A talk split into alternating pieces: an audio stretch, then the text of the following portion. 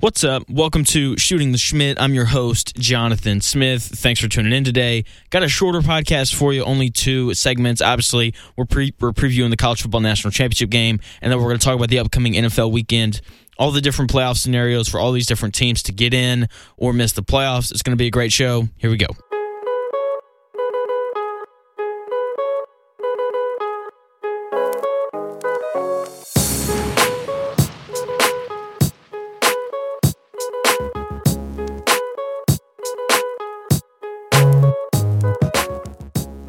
College Football National Championship game is quickly approaching. It is almost here.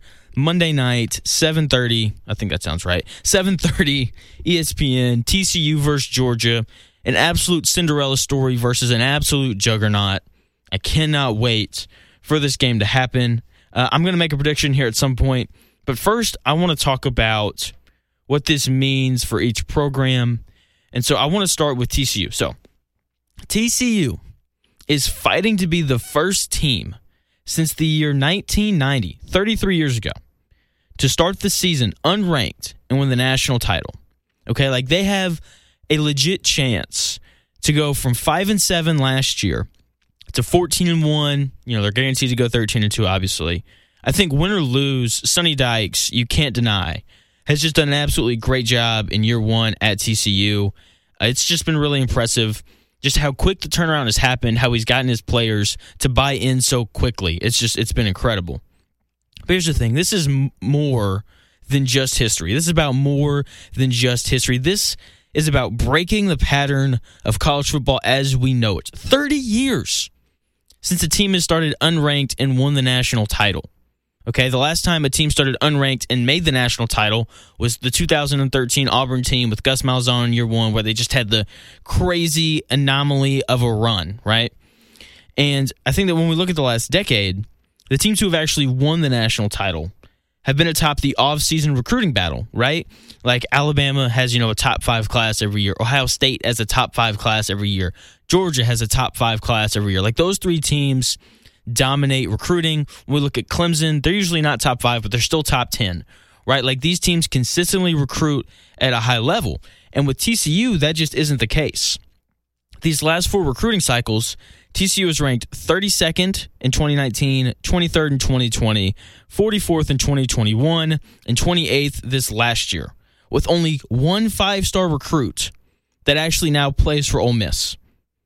So the idea then goes to, oh, they must just be like lighting up the transfer portal, right? Like they're top five in transfers every year. They're going out and they're grabbing all these guys who are leaving and things like that. So that that was my thought. That's that was my guess.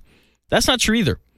The last four transfer recruiting rankings, all by the way, all these rankings coming from 24/7 Sports. They do a really good job with all of their high school recruiting stuff. Anyway, last four recruiting rankings via transfers were 29th in 2019, 23rd in 2020, 14th in 2021, and 13th this last year. So, is it better? Yes. But they haven't, you know, blown it out of the water, right? I mean, either way, what they've done is rather simple, I think. Like when we look at how they've reassembled their team and how they've made this leap very quickly is rather simple. Or well, it, it sounds simple, but I believe that it's really hard to execute very difficult to accomplish. Okay. First, they found a great quarterback. Okay. Max Duggan, you can't really deny that. Okay. Like Heisman finalists, you know, leading one of the best offenses in the country. We saw that we saw him have an okay game against Michigan when you look at the numbers, but he made some really big throws. His ability to run is really kind of what makes that TCU offense tick. And Max Duggan has just been a great grab for them. Second, they they found two or three elite skill guys, right? Obviously, running back um, Kendre Miller, and then the wide receiver Quentin Johnston, who is potentially going to be the first wide receiver off the board in this upcoming draft class. Those are their elite skill position guys, okay? And when you have an offense with an elite quarterback, Max Duggan's probably going to get drafted. Will he be a starter in the NFL? Probably not. Could he be a backup? I could definitely see that. Between that and a couple of skill guys, you can make up for an average offensive line or, you know, whatever else, right? So it's just it's been really impressive just to see what these three guys have done, and we saw it in the Michigan game. Like these three guys dominated Michigan, minus Miller because obviously he got hurt. But before that, he had like eight carries for like 60 yards, something really impressive like that, right? Like you could tell Miller was in in for a big day, right? And then they they bring in the backup who ended up having a great day, ran for over 150 yards. It's been really impressive. Just it was really impressive just to watch them run the football. But those three guys, having three guys on your offense who are all three at that really high level, three guys who are going to get drafted, they can really elevate your offense. And we've seen that with TCU this year. And finally, the most important thing for these programs to do to turn it around quickly is to hire good offensive and defensive coordinators. Okay, I think that's the most important thing for any program, right? Like Nick Saban can be your head coach, but if your offensive coordinator and defensive coordinator aren't good, then you're not going to be very good. All right, I don't care what kind of players you have. Can really good players make up for bad coaching? In some instances, yes, of course they can, right? Because they go out there and they make plays. That's what really good players do. But ultimately, what makes teams championship level is when these really good players are put in really good position by their coaches. And we've seen TCU do that all year on offense and on defense. All right, let's start with Joe Gillespie. Okay, he's been awesome this year. He's their defensive coordinator. They've ran this really weird 3 3 5, which is basically, if you don't know that terminology, three down linemen, three linebackers, five DBs. Okay, because their front seven just isn't as talented as the guys that they have in their secondary. I think when you watch, I think that that's pretty imminent, right? Like the back part of their defense is really good. They've got a corner who's who's going to get drafted, and then on top of that, because they're playing with three safeties, it allows them to be faster than every offense that they've played all year, right? And that's like one of the things that you'll hear people talk about with this TCU team is just how much speed they have. Well, the reason why they have so much speed, especially on defense, is because of having you know an extra like defensive end or an extra defensive tackle or having an extra you know linebacker somewhere instead they're like you know what? We're going to take this guy who's you know the same height as a linebacker probably you know a little bit slimmer but is faster and can move. And look safeties they're they have the ability to come up and tackle, right? And so they're able to kind of play this third roaming safety and move them around and bring them up to the line of scrimmage and also drop them deep and also have them cover your running back out of the backfield and they give you a fighting chance when when you're running a tight end out there. I'm really interested to see how TCU defends Brock Bowers this game because they have this extra safety that they're probably I would assume are going to try to line up on Brock Bowers and then we're going to see Georgia obviously move him around to not allow that matchup to happen to try and get him lined up on on a linebacker. It's going to be really interesting just to kind of see how all that plays out and how Georgia tries to counter the speed of this TCU team. Moving on to the offense, Garrett Riley, offense coordinator. You know, I've, I've talked a lot about the, just the players that they have on offense and Max Duggan and Quentin Johnston and Kendre Miller and just how talented those guys are and how all those guys have futures at the NFL level.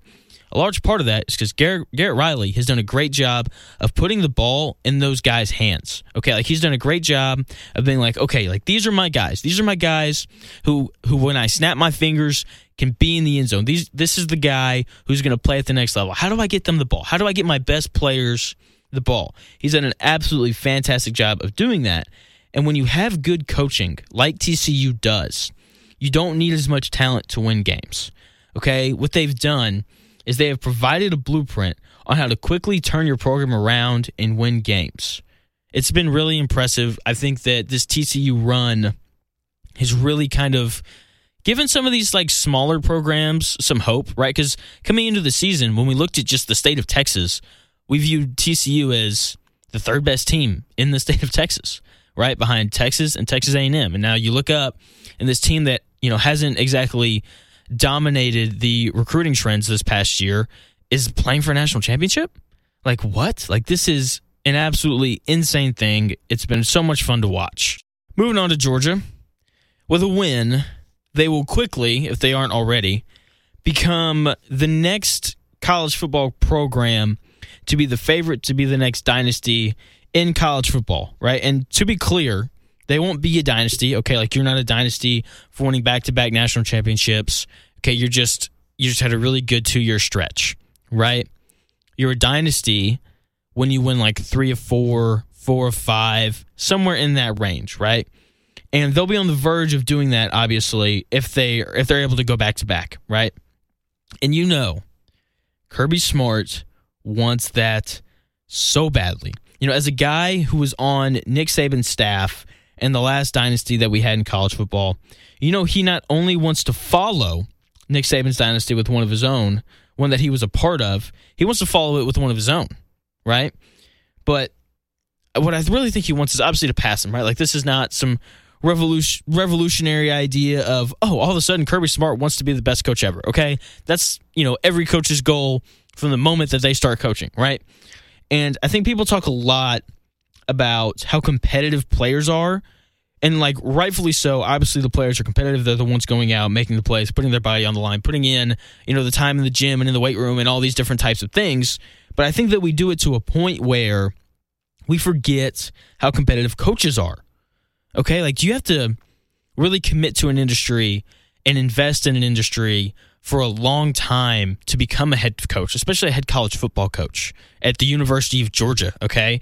Like it's a long road for these guys. And so when they finally get these opportunities, look, they start off competitive in the beginning, but now that they've put all this time in and they look back and they see the work that they've done and the hours that they've spent watching film and learning and doing all these different things, it only adds fuel to that fire of that competitiveness, right? Because it's like not only do I want to do this already? But I've put in the time and the effort, and it's finally here. And I'm just, I'm ready to go out and to win these football games, right? And so that's what happens to these coaches. And on top of that, I think most of us have experienced the overly competitive 40 or 50 something year old guy playing pickup ball at whatever gym you go to. And that guy's usually the worst. Okay. And that's what I think a lot of these coaches are like, except that they're doing it for millions and millions of dollars right? So the competitiveness only goes up. And I think we're going to see that this game, right? I think this game is as much about Georgia beating TCU as it is about Kirby Smart setting himself up to properly chase Nick Saban, right? Now, with all that being said, and what this means for each team. Oh, one, one more thing on Georgia. I know that like they're going to repeat, and a lot of key players, by a lot of key players, I mean one, Stetson Bennett, is back trying to go back to back a lot of these guys on the defensive side of a lot of these guys on the defensive side of the ball for Georgia weren't starters last year, right? And so I think that there's this chip on Georgia's shoulder of proving that like, hey, we're just as good as, if not better, than this team from last year, right? Because like we talked a ton last year about how good that Georgia defense was, and just and how many you know NFL guys they had on it, and yada yada yada, and you know that those backups sat there and they heard about it and they heard about it and they heard about it and they're just ready to put themselves in a position where people talk about them and not the guy that was playing in front of them last year, right? So I think that this is for Georgia. It's not only about Kirby Smart setting himself up to chase Nick Saban, but it's also about these defensive guys who didn't start last year coming in and making a statement of, "Hey, I'm just as good as, if not better than, this guy that I sat behind last year." Right? So now, with all that being said, I think that Georgia is going to beat TCU simply because across the board, they have better players. Like they just do, okay? And they can match TCU's speed, okay? And that Georgia staff is every bit as good, if not better than the, the TCU staff, right? And so when I think that we look at it, these are going to be two teams that are extremely well coached across the board, right? Like I've you know sung the praises of Sonny Dykes and his staff at TCU, and obviously you know Kirby Smart and his staff have been have been awesome ever since they got there, and they're finally kind of at a point where they're over the hump and they figured out how to win at this level. And so because of that, I, I have to take Georgia. Like if the coaching is just as good and the players are better, like how do I not take Georgia to win this game? Right? I think the last time I checked, you know, Georgia opened up as 13 and a half point favorites. I think that's steep right? Because, as I said, the coaching at TCU is really good. They're 100% going to cover that. I would be stunned if TCU did not cover this game. Okay, I, I think this is going to end up being a one possession game. Maybe Georgia like kicks a field goal late to go up 10, and then like that's ball game, right? But ultimately, I, I do like Georgia to win. I think the final score of this game is going to be Georgia wins 45 to 38. They'll win by a touchdown you know, maybe, you know, it'll be close late and Stetson Bennett has another magical fourth quarter where he puts it together and they win. or you know maybe TCU scores late to make it not not look as bad. We'll see. I'm very excited about this game. I think there's going to be a lot more points scored than people realize. Obviously, with my prediction, really excited about it. Monday night, 7:30. I'll be in front of my couch watching the game. I can't wait to talk about the winner of the game on Tuesday. So we're going to take a short break and we'll be right back. We're going to talk NFL and just everything coming down the pipe this Sunday in terms of playoff positioning and seeding and things like that. So we're going to take a short break and we'll be right back with more Shooting the Schmidt.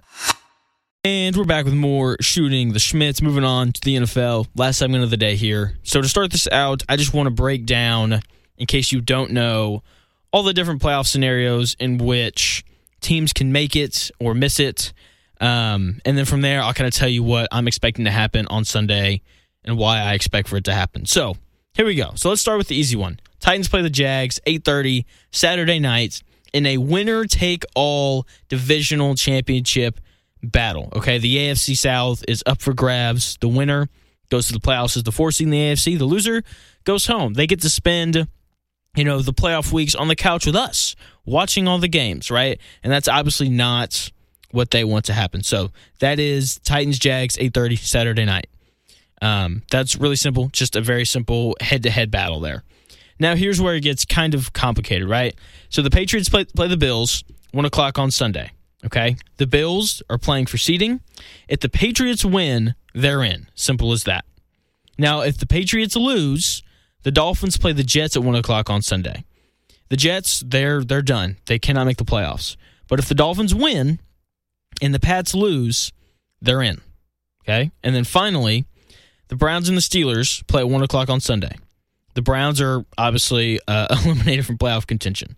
The Steelers are in if they win and the Dolphins and Patriots lose. Simple as that. Not super confusing. Basically, just pay attention to the Patriots, Dolphins, and Steelers game, uh, and then whoever wins is probably in. So, moving on there. Uh, to, to the NFC. The NFC, really simple. Same thing as the AFC. You got three teams battling for one spot. Okay? So, Rams, Seahawks. So, the Rams are eliminated. This game's at 4.30 on Sunday. Uh, the Seahawks have to win, and the Packers have to lose in order for them to make the playoffs. Looking at the Lions and the Packers, they play at 8:20 Sunday night. Uh, the Lions need need the Seahawks to lose, and they have to win in order to make it in. And for the Packers, if they win, they're in. Simple as that. Now, what happens? What is going to unfold on Sunday? Who's going to win? Who's going to lose? Who's going to choke under the pressure? Who's going to rise to the occasion? Right. So let's start with the AFC. Titans Jags 8:30 Saturday night. Cannot wait for this game. Just the emergence of Trevor Lawrence the addition of Doug Pederson being the new head coach. I think it's just done absolutely wonders for him.